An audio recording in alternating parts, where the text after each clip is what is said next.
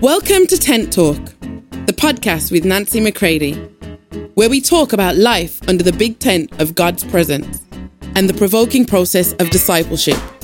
Here we go. Welcome to Tent Talk. This is Nancy McCready. Don't spend your life in the frustrating cycles of shame and self-improvement. Recognize that you don't need to work on you the rest of your life. You simply need to enter in to your death in Christ so that you can step into your new life in Christ and get on with actually growing up as who you really are. It's great to know these distinctions. So take a listen to this episode. Love you all. Here's a thought for you today. I want you to remember that our trouble is inherited. It's not just personal. The enemy loves to keep us thinking everything is so personal. I'm personally a sinner. Uh, there's just, I'm a personal failure. Um, and the reason that he likes to keep everything so raw and inflamed and personal is so that you will work on yourself for the rest of your life, rather than realizing that your shame, your trouble, everything is inherited from Adam. And if it's inherited, my friends, you don't need to work on it to fix it. You need to embrace the crucifixion of the cross and put it to death.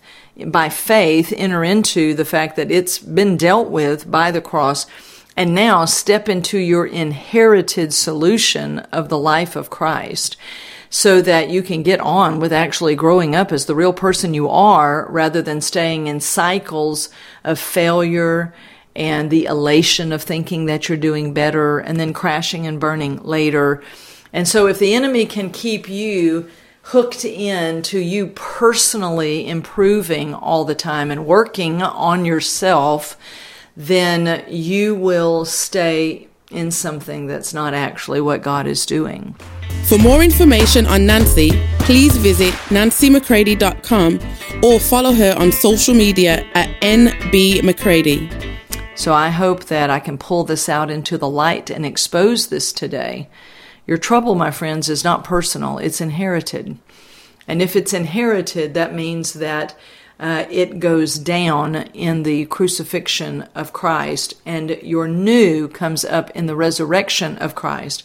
Now live letting Holy Spirit mature you and develop you with your full cooperation and participation, and you can get on with really living the way that God meant for it to be, you and Him together. So don't spend your life personally trying to improve and then find out there was no real capacity to improve it. Uh, there was the capacity to receive an entirely new life. I hope this helps you to unhook from shame cycles of self-improvement and to step into your inherited new life because of Jesus. And now you can get on with growing up and who you really are. Just simple thoughts today to encourage you. Love you all. Talk to you soon.